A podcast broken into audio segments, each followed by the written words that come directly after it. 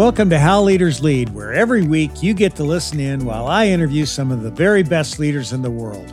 I break down the key learnings so that by the end of the episode, you'll have something simple you can apply as you develop into a better leader. That's what this podcast is all about. Today's guest is Elaine Stock, the CEO of ServiceMaster.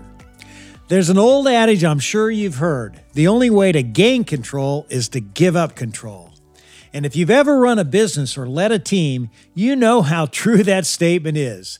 And you also know how hard it can be to actually give up control. But if we want our companies to grow, we have to get comfortable trusting our partners and team members and allowing them to do their part in building the business. What you're going to hear in this episode is how Elaine has learned to give up control while running a franchise system where her company owns the brands and the franchisees run and own their independent businesses. But I guarantee you one thing whether you're struggling to give up control running a large business with franchisees or simply running a small team, I know there's a lot you'll learn from today's episode. Here's the thing the great leaders I know are comfortable giving up control. It's the only way to get people inspired and grow a business. Let's get right to it. Here's my conversation with my friend and soon to be yours, Elaine Stock.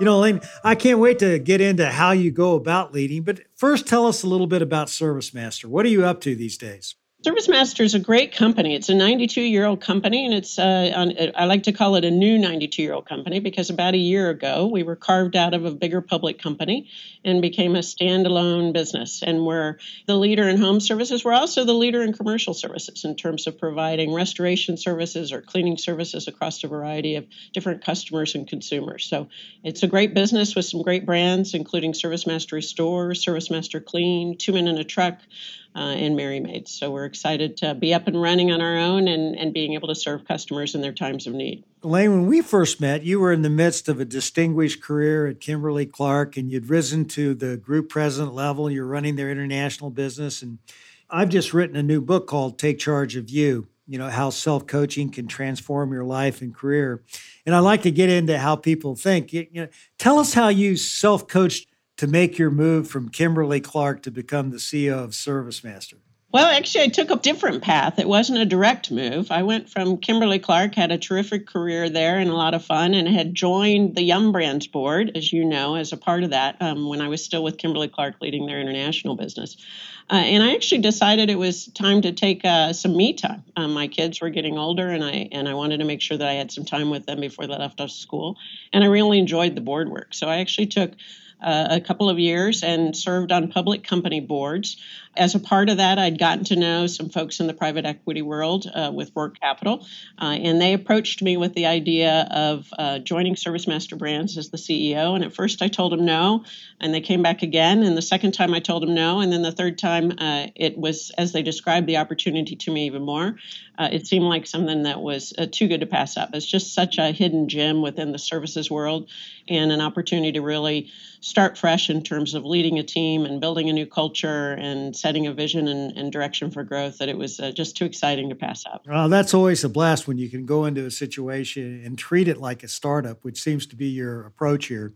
So, this is really your first CEO job. How did you go about establishing yourself as the new leader? And tell us how you spent your first 100 days. I spent a lot of it talking to customers and franchisees. We are a franchise business, and it's important to make sure that those franchise owners are being heard and that I understand what, what their needs are. They're critical partners in terms of our success in the marketplace. Uh, and I wanted to make sure that we had a, a, a, good understanding of what their needs were and, and what you know what had gone well in the past. And and I also got an earful in terms of what hadn't gone well in the past. So that was a really important piece of it. And then I also spent time standing up my team. You know we had we were headed in a whole new direction in terms of being a growth company in terms of being really focused on franchisee success and really wanted to up our game. So uh, that took some changes in my team. It took some opportunities for growth for others on my team. Uh, so that was a big piece of it. And then the third thing was what you've already mentioned in terms of really building a culture. How do you take a 92 year old company and make it feel new um, and make that entrepreneurial culture uh, be one that, that's really going to drive the business for the future? How do you do that, Elaine? Well, I called my good friend David Novak. You helped us with that, David. Uh, you were so kind to work with us with our top 30 folks and talk about what it was like when you started the Yum Brands or when it was Tricon, when it spun out from PepsiCo. So, so that was a good lesson for us and a great example of how to make that work. But it was about instilling vision and dreams and, and having folks articulate what they wanted the company to be when it grew up as a way to help them to get excited about the role that they could play in it you mentioned that you worked through a nationwide group of franchisees and you went out and you listened to them. Uh, what was the state of the relationship the company had with the franchisees when you when you first came on board?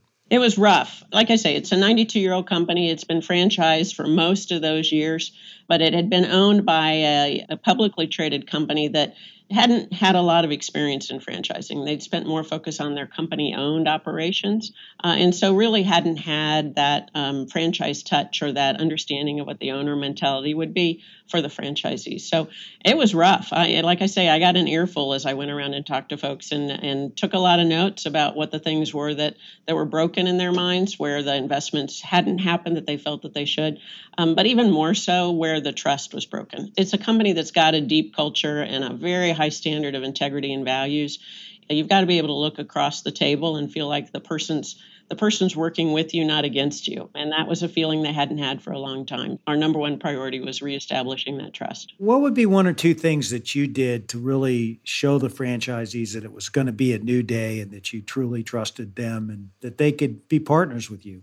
David, two things come to mind. One is the communication part of it, is listening and talking and being willing to say what we were going to do and what we weren't going to do and having an open honest conversation to understand the concerns and the needs and and being able to have that dialogue the second was it's not a secret here is do what you say you're going to do. So I was very clear about here are the things that we're going to do in the first year and then gave them updates on a quarterly basis on our progress against those. So I think those two things in particular really helped to reestablish some of that trust and belief that that we were going to be working together as opposed to against each other. You know, Elaine, from my experience, it takes a rare breed for someone to be able to work effectively with franchisees because you don't really own the physical assets themselves. You don't really own the customers. You have to work through the franchisee who has that direct contact with the customer and and you know so many CEOs that I talk to you know they love having 100% control of everything you know was it hard for you to be able to accept that you didn't have that control and that you had to work through that intermediary no, it wasn't. I actually loved it. That was one of the big appeals of the company and the job was I love talking to owners. These are folks whose lives and their livelihoods are the work that they do every day and the way that they think about their businesses and how invested they are in it. Uh, that that passion is really hard to match with somebody that's, you know, working for the man. Um, and these folks that are paying their mortgages and sending their kids through school and creating opportunities for their community and people in their communities, that passion and desire desire and commitment. I wouldn't trade it for anything in the world. Yeah, I always felt that way too when I was working with the KFC, Taco Bell, and Pizza franchisees. They they have an innate gut instinct about what's right, and uh, they care about the business. And if you can tap into that, that gives you a lot more know-how. How do you spread the know-how that you pick up from franchisees from one part of the country to the other?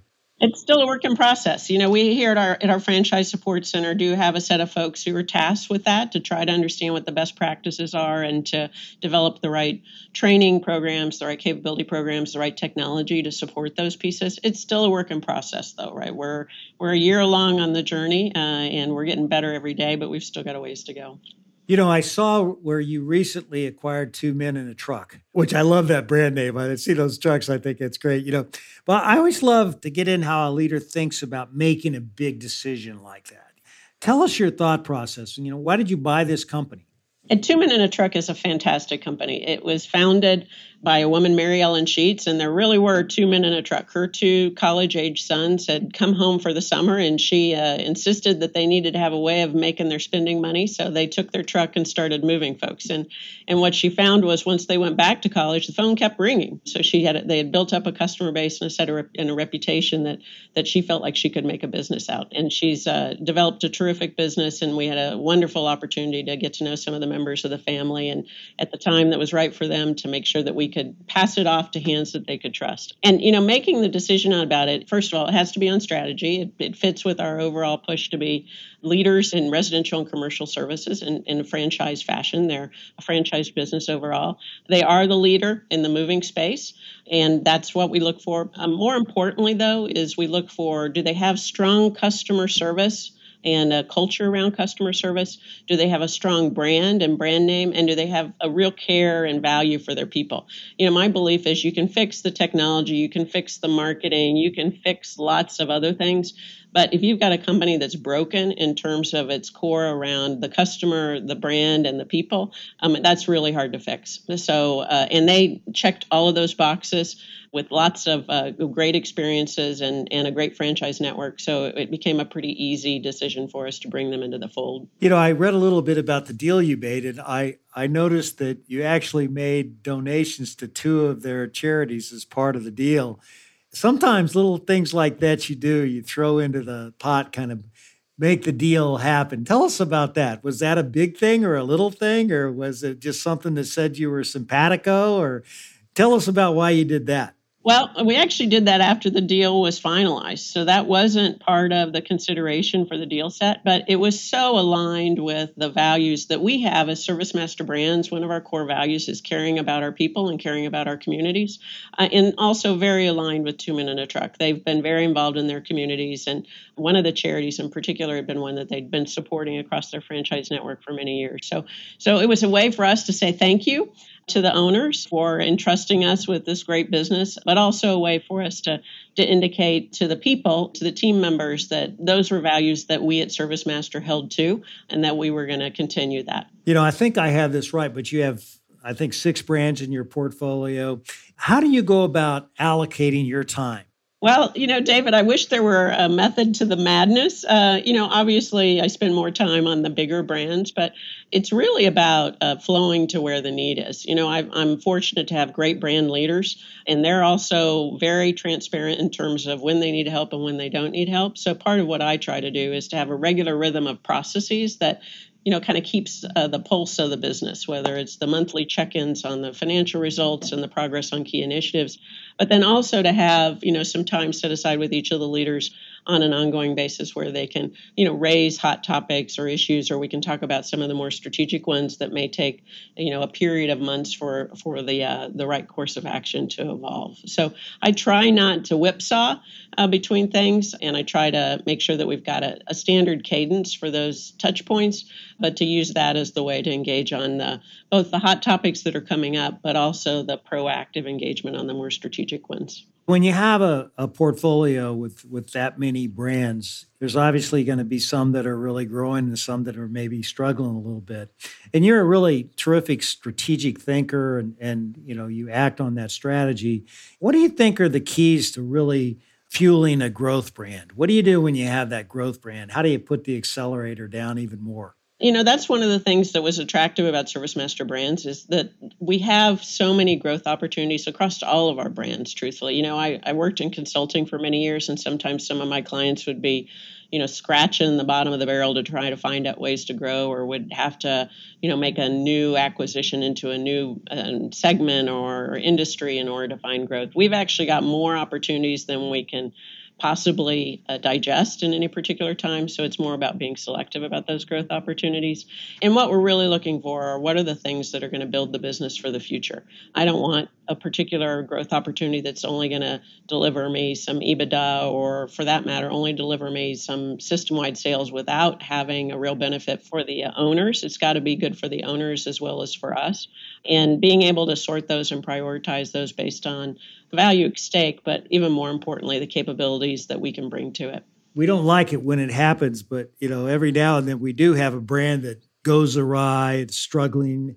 What have you learned about what it takes to take a, a struggling brand and pull it out of the ditch and get it going again? It's a lot about leadership right as you know you're going to have to have folks that are uh, excited about the future and can really set a dream and a path for what the vision of that business must be. And then it's about making hard choices, right? Sometimes the reason why brands struggle is because they haven't made the hard choices along the way.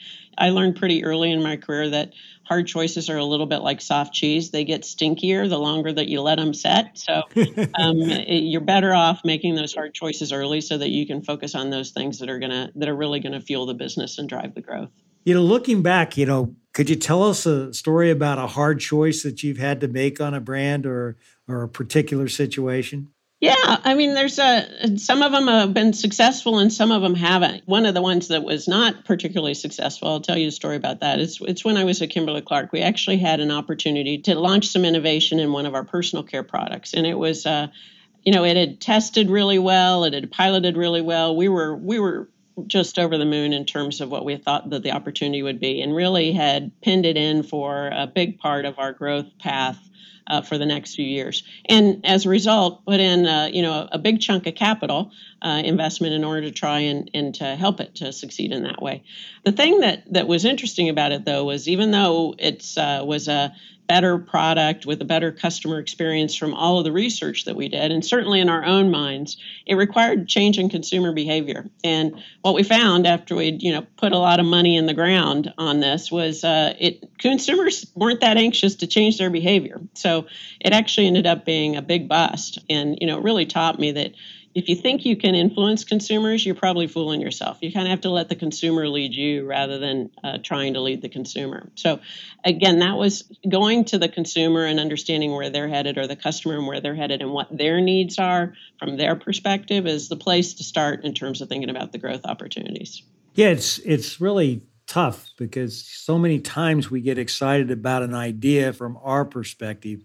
How do you go about making sure that you flip the switch and you really get inside of the customer's heads versus like, hey, I'm Elaine Stock. I had this great idea. I know it's going to be super. Well, you know, when I was at Kimberly Clark, a consumer oriented businesses, I did lots of consumer home visits. And I always wanted to be careful not to take a particular anecdote and extrapolate it to a broader system. So you need to do it with some some more extensive um, quantitative research, but being able to see the consumers and how they use the products and how they think about it and what they worry about. You know, if you're talking to a, a mom in, in Vietnam who's got three kids running around, of which two are in diapers, and you're seeing how she's living with it and how she's uh, interacting with her kids and what other challenges she's got in terms of dinner or job or uh, you know other interactions those are all pieces that really help to frame what that consumer experience is and where they're coming from because any particular service or product we might offer a consumer is part of a you know a much bigger tapestry of what's going on in their lives in that particular moment and day. So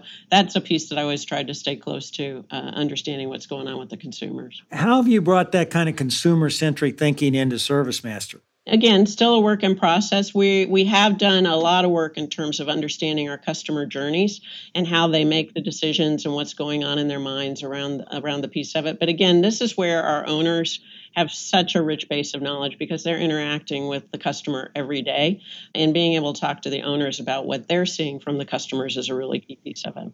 So you know when you think about that customer journey you know really understanding how they make the decision has there been any thing that you've done in your career where it's helped you get to that point the most you know because all of us we've got to we've got to really understand why customers are acting the way they do and why they're picking certain brands or what's keeping them from coming to us or do you have any secret sauce in that area besides you know going into the home if only I did. No, I, you know, and this is also a place, David, where I do think there's a role for the you know, try things and fail fast and see what works. I remember I was visiting with um, Bom Kim, who was the CEO of Coupang, and Coupang is the you know the Amazon in Korea, and really took a strong position to own mobile online with their offering.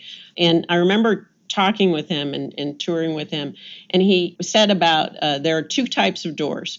There are the doors that when you walk through them, you can if you like what you see you can stay. If you don't like what you see you can turn around and go back through the door. Um, And then there are other doors where you walk through them and they slam shut behind you and they're locked and you can't go back through the door. And most doors are two way doors. Most of them don't slam shut and lock. And so his perspective was just try some stuff and see how it works and make the decision quickly about whether what you see on the other side of the door is working or not and go back through it if you need to. You know, that's always really stuck with me in terms of how to think about what some of the opportunities might be and how to explore some of these pieces because you can't figure it out sitting in your office for sure. Yeah, that that is absolutely right. It, you now are in charge of a company that's been around for for 92 years, and so your brands have been established for a long time.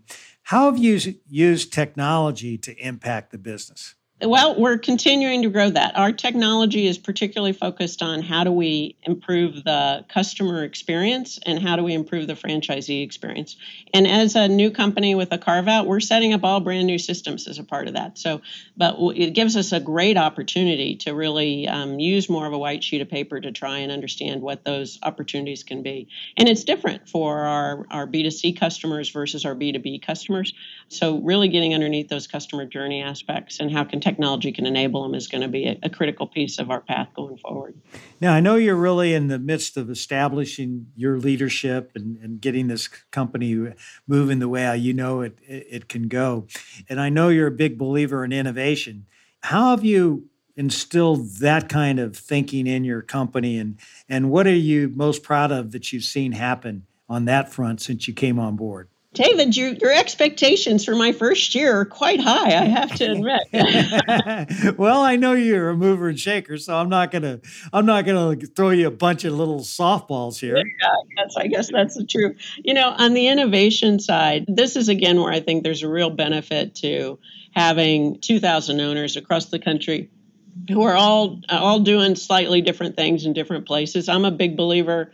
I don't know who was it that said the quote that you know the future is here. It's just not evenly distributed. I really love the uh, you know adapt and adopt and find the opportunities within our franchisees that they're finding that are going to be fast forward and help us to innovate against some of those pieces. And that's a process that we're still in uh, as we think through that. I'm going to throw you a little softball here then. Okay. I've been asking you all these topics here.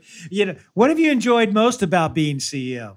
Putting together the team and having a chance to see it come to life in a way that is what they're creating. We've set up uh, largely uh, a new, a whole new team here in the Franchise Support Center. We, with the combination of carving out from the publicly traded company, moving the headquarters, really reestablishing a pivot to being more franchise focused. We've we've hired over 100 new people in the past six months, and it's been a really um, exciting time to see those folks with their bright eyes and bushy tails and their excitement. They're they're buying into the dream of the, what the business can be, uh, and also having them help to create what the culture is that we want to take it going forward. So that's been really exciting for me. You know, as you think about hiring those hundred people, what would be the two traits that you would hope each one of them would have?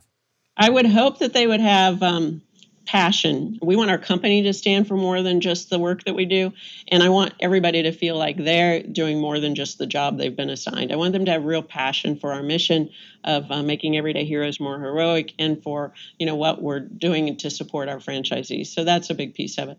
The second is I want them to be willing to adjust and change and grow in the role. You know, I'm I'm a big believer that if you hire an eight-sided peg for an eight-sided hole, then when the needs of the business change and you need a round peg, um, you're kind of stuck, right? So I need folks who are willing to shave off certain corners or to add on corners based on the opportunities that are available for the business and and where how they want to grow and develop as a person. You know, you just mentioned your mission. Talk a little bit about that and why you think it's powerful. Well, I think, again, it's making everyday heroes more heroic is our mission. And the way we think about that is when I think about the services that each of our brands provide, whether it's in Service Master Restore, if a family's had a fire and are need to get their home mitigated and, and repaired. If it's uh, someone who's in the process of moving through Two Men and a truck and is moving from an apartment to their first home um, as a new couple, for example. I mean, these are all such opportunities. Or if it's someone that's returning back to the workplace and wants to have a safe, clean workplace environment with our Service Master Clean. Our frontline employees are providing those experiences for the consumer and the customer. And that's really important. And those folks are so underappreciated so often. And I think for us to really focus in on those frontline heroes and those folks that are delivering um, that value and that experience for that customer really helps me to get excited about what we do. It also relates to our owners. As I said, our owners are creating terrific opportunities for growth and development among their people, and they're making their communities better, and they're heroes in our eyes as well. So that's a way for us who, you know, maybe a couple of steps removed from that customer overall to really think about what what we're doing is to support those everyday heroes to be more heroic. How important do you think it is for a company to have a noble cause like that?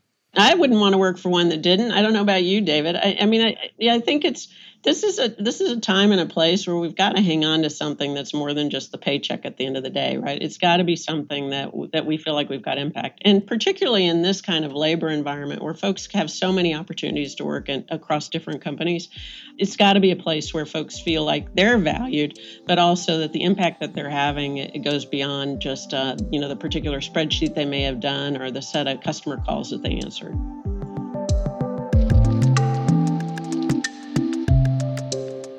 We'll be back with the rest of my conversation with Elaine Stock in just a moment.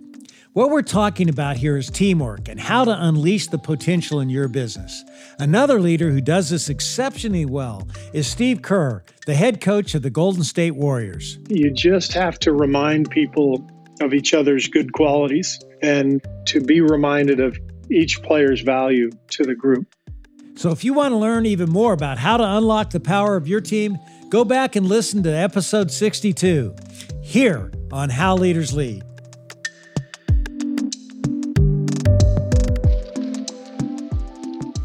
The other thing I wanted to ask you about being CEO is is that you know when you move into that seat, it's a different experience. And what have you realized about being CEO that you can only realize once you have the job?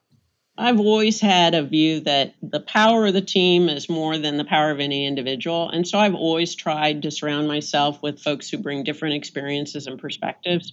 Um, and as a CEO, I think it's even more important, right? Um, if everybody in the room is agreeing with me, then then I don't need to be in the room for sure. And I think as a CEO, making sure you've got those folks who've got different experiences, but also that you're creating the conditions where they're willing to challenge and to speak up for when they think that you're wrong. I think that's a critical piece that, as I've become CEO, has become even more apparent to me. Now I want to take you back, Elaine, to your upbringing. Uh, tell us about it, and I'd love to hear a story from your childhood days that you think really impacted the way how you go about leading today. David, I grew up in rural Illinois. Uh, as I tell people, there was a cornfield on one side, soybean field on the other. Uh, lots of folks would know uh, what that looks like, and that was certainly my environment. And I was the youngest of five kids. Um, and my family, you know, was a was a a very blue collar family and one that uh, had strong family values and strong community values and but didn't put up with a lot of guff from uh, the children for sure so that was a big part of my upbringing. And you know those things there were so many lessons along the way on that. I can remember for example i brought home a a pretty good report card one day and was sitting on my dad's lap to show it to him. And he you know kind of gave me a nice pat on the back. But then he said you know what this is great but it really doesn't count for anything unless you use it for something good. And you know that stuck with me that it's not about what you can demonstrate in terms of accomplishments. It's more about what you can do that's actually going to have an impact and do something good. The other thing i would say is you know i went to a, a really small rural high school, right, as you might expect. So I get on the bus every morning for 30 minutes and get to my high school. My graduating class, I think, had 87 people, of which 82 I grew up with in kindergarten. So it's hard to hide in those kinds of environments. Those people know you better than you know yourself. When you have that kind of situation, you pretty quickly learn that you can't fake it, right? You've got to be who you are and you've got to be an authentic person because they'll call you out um, if you're not. So that was a big piece of the upbringing, too. It sounds like the Midwestern values were really front and center in your upbringing. I love that phrase, you know, you just couldn't give people a lot of guff. You know, growing up in Kansas City, Missouri, that was a phrase we would use too. I know exactly what you mean by guff. you know, who believed in you, Elaine, more than you might have even believed in yourself? That's a good question, David. I've been so fortunate to have so many people. I, I remember we did an exercise once at a at a leadership retreat where uh, they had us write down on little post-its who took a chance on you. So you'd write on a post-it somebody that had taken a chance on you.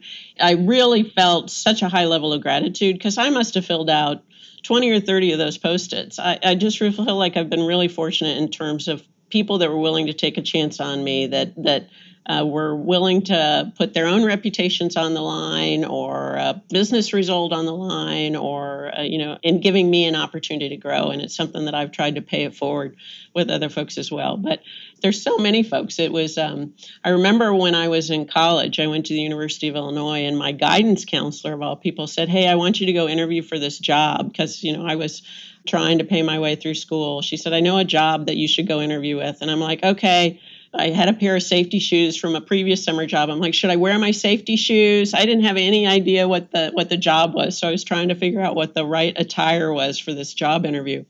And she'd actually recommended me to be an assistant to the president of the University of Illinois, which kind of blew my mind when I got the address and saw where that was. And you know, she put her own reputation on the line in order to make that uh, that recommendation. And I was fortunate to get the position and had a, a, terrific opportunity to work closely with the president and his family for the for a year and a half. And you know, took me completely outside my comfort zone in terms of the types of things I was doing, the types of people I was meeting, and really a, a delightful experience. And you know, those kinds of um, opportunities. I've been fortunate to have them come my way at many points in my career.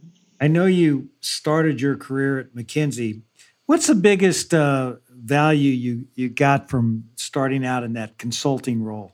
It's a great company and a great uh, environment. I didn't really know what I wanted to be when I grew up. I still don't know what I want to be when I grow up. And consulting is a terrific uh, place for that because you can uh, see lots of different companies and work with lots of different people. And I particularly enjoyed having the opportunity to work with lots of different companies and seeing their leaders at work and seeing some good things and some bad things along the way you know, I can remember I was fortunate to have a, uh, an opportunity to work early in my career with Home Depot here in Atlanta back in the Arthur Blank and Bernie Marcus days. And, you know, seeing them work together in their partnership, but also seeing how they empowered store managers, how they uh, really valued the people, that was something that stuck with me. Also, uh, you know, I remember distinctly Arthur telling me that, you know, if the values don't match, nothing else matters. Uh, and that's always stuck with me too, is how to think through that. Um, but I also saw companies that I wouldn't have wanted to replicate. You know, I kind of uh, pretty quickly got a, a sense that if the presentation or the video looks really glitzy, you're probably uh, got a problem underneath it somewhere. That to me, that's the smoke uh, for a potential fire. So, trying to make sure that you're focusing in on the substance and what's really working is a piece that, that I saw at, at different levels and in different ways with different clients. You know, when you think about your career and, and where you've been, and as you just mentioned, you know, you're the future is what you're really excited about, and you don't know where it's going to take you. But was there a catalyst moment? That really accelerated your career? Yeah, I, I would say, and actually, it was when I was um, with McKinsey in Dublin, Ireland. So I was in the, the Dublin office for a while, and I had only been there. My family had moved over. We'd only been there, I don't know, three or four months. And the um, managing partner of the Dublin office, who had been a big part of my desire to move over there, it was a, a guy that I'd worked with before, and, and really wanted to work with again. He got was fortunate to get an opportunity outside of McKinsey. So he went to go be CFO of a Dublin-based company. And so uh, we were looking around. Uh, our managing partner of the firm at the time, Ian Davis, was kind of looking around to see well who's going to be the managing director for the Dublin office. And you know he kind of looked to the left of me and kind of looked to the right of me and looked behind me and underneath me and and and uh, finally, he must have offered it to 10 people. I know, I'm sure he didn't. But finally, he uh, kind of approached me and said, Hey, you know, I know you haven't been here very long, but would you be interested in leading the office? And so then I looked kind of to the left of him and to the right of him and, you know, above him and below him to see if I could find somebody else to do it instead of me. Because I really loved client service. I really loved serving clients and felt like being the, the managing director for the office would eat into that some. Despite his misgivings and my misgivings, we decided to go forward with it and I became the managing director for the office. And I have to say, it was like a light bulb went off for me. The opportunity to really lead the team to you know have a finger on the pulse of the business. Most importantly to move from in consulting i found i was starting all of my sentences saying you should go do this. And as leader of the office i was starting my sentences saying we will do this. We can do this. We are doing this. And that was really exciting to me and really put the bug into me for um, for getting a real job as i call it for uh, you know leading p&l's as opposed to uh, being a consultant. So elaine now that you're at the top how do you use self coaching to drive higher personal performance? It's one that I think a lot about every day. And I think about it in the context of having opportunities to have people around me that are smarter than I am. I, I really do believe that uh, finding folks who bring different aspects and who can challenge me and challenge my thinking is a part of what what I want to do every day. So it's a lot about that. I particularly like to make sure that that's a broad base of folks, not just in the office but also in the community. I love to uh, do things with uh, youth groups and with nonprofits and other areas so that I can have a chance to just have people who have different perspectives continue to to frame my mind on on different topics and help me to think about things in different kinds of ways. So I'm a big absorber from other people and like to make sure that I'm around folks with different backgrounds and different thoughts um, that challenge me along the day.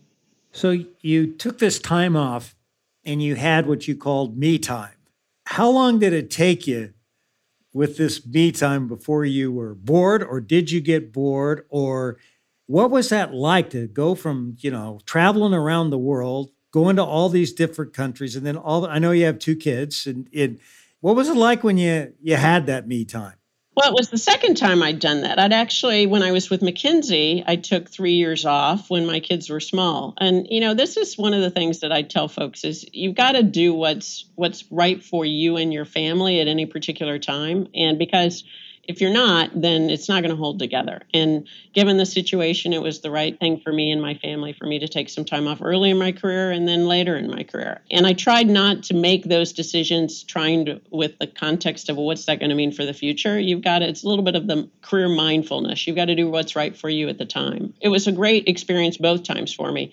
Um, in both instances, they taught me that I'm, a, you know, a happier person and a better mother when I do have some work. Uh, it was good to take that time, but I also need to have the opportunity to work and around other folks and have the daily sales or the accountability at the end of the month those are parts of what gives me excited too as well as the people that i'm working with. So that was a part of it. You know and i don't know that i got bored either time.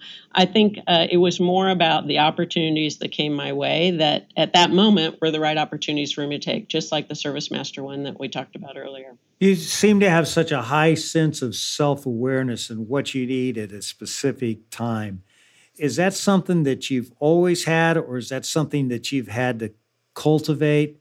And what advice could you give to people in terms of how to get the self awareness to figure out where they are at that point in time? And this is when I think, uh, you know, I think my family and the upbringing really helped on on that piece of it. The kind of be true to yourself um, and be able to look yourself in the mirror. Those were common phrases in my household for sure. I think probably this was also some of the advice that I got when I joined McKinsey. You know, McKinsey is one of those places, like many companies, where you could work 24 hours a day every day and still feel like there was more work to do for sure right um, particularly in a client service business where um, the expectations are quite high but you can't do that right? That's not a sustainable program.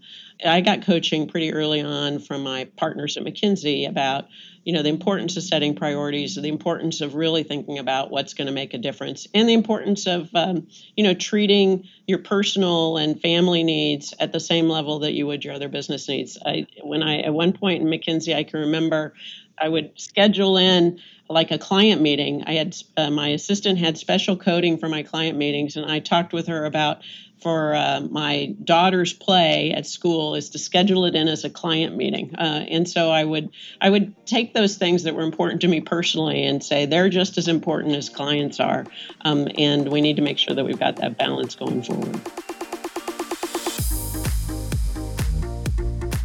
This has been a lot of fun catching up with you, Elaine, and I always have fun with a little quick lightning round of Q&A.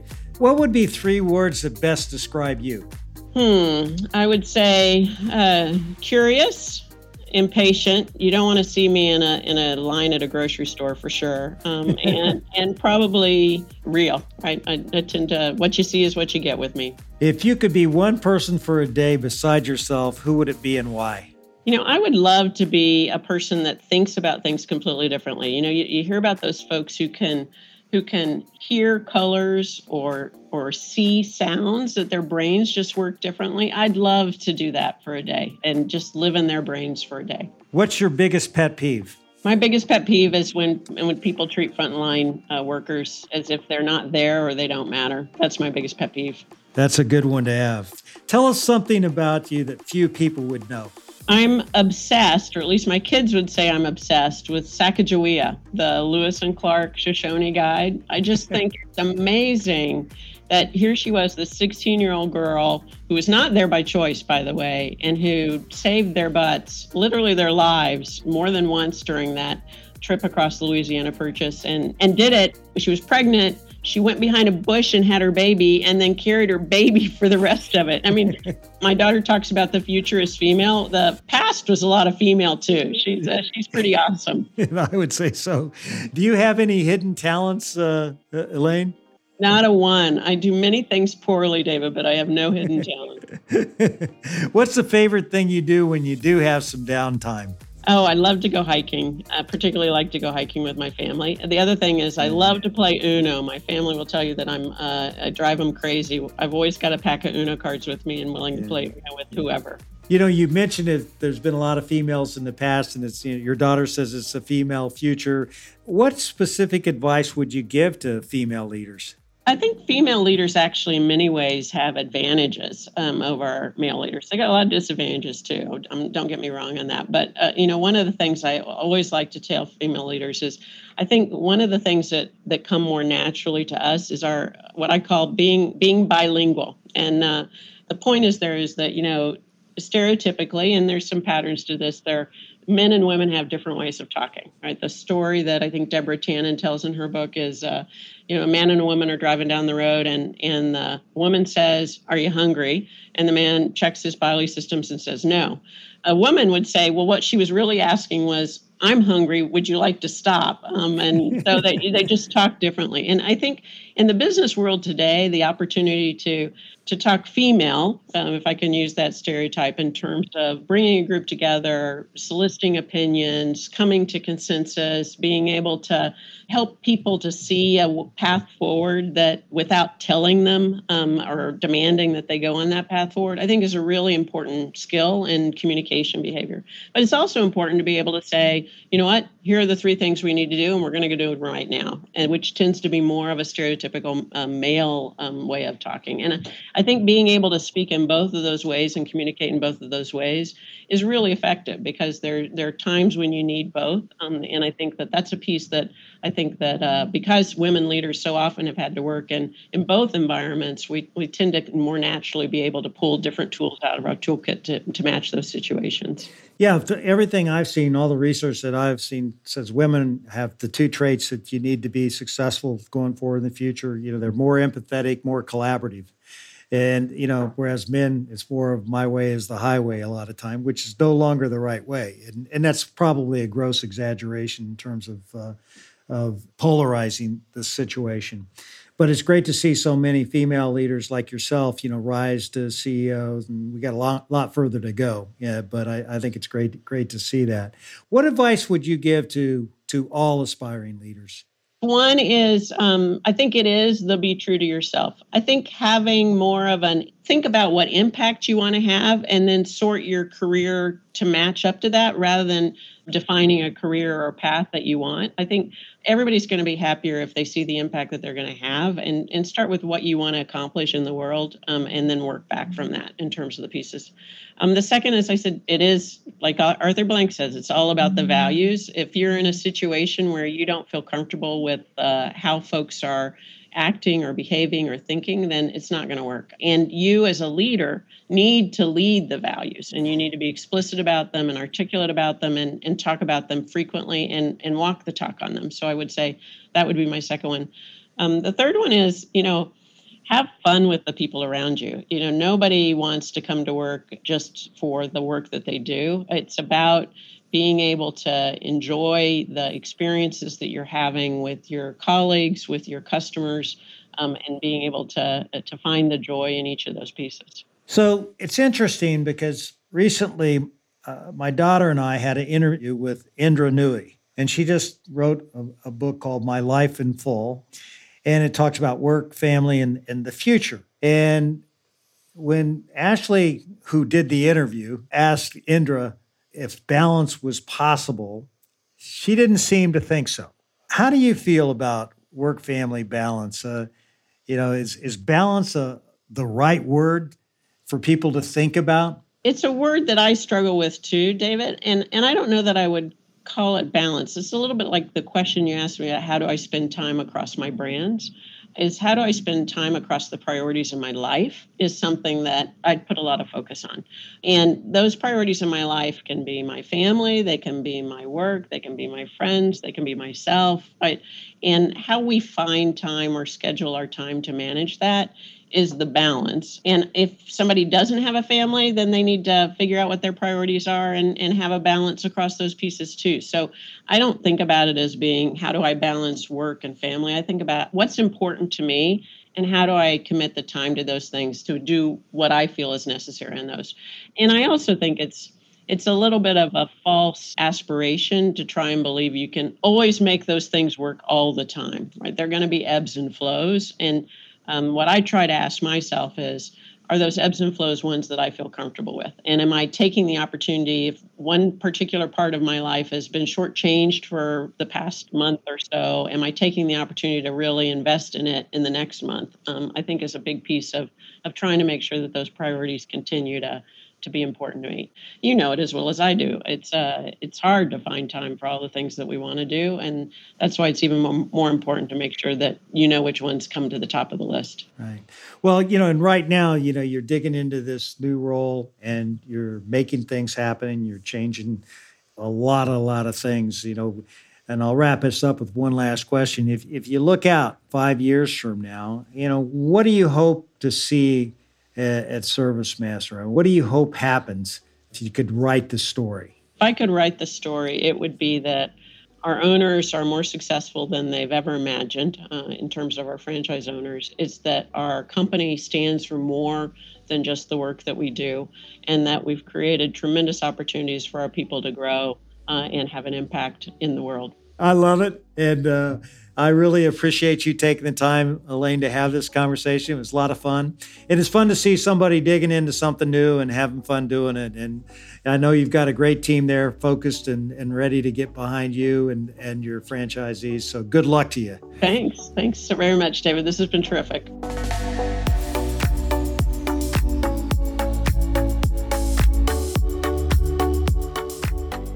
Well, what a great conversation with Elaine Stock. And now it's time for my favorite part of our podcast episodes.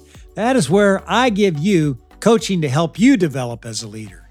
This week, as part of your weekly personal development plan, here's what I want you to do. It's very likely that by the end of the day, there's going to be something that comes across your desk that you'll be tempted to do on your own. You're going to want to control the outcome, and the best way to get that result you want is to take it on yourself. That's what you think every single time, but not today. When that task or project comes through, think about someone on your team that you can pass it off to. Give up some control and see what happens.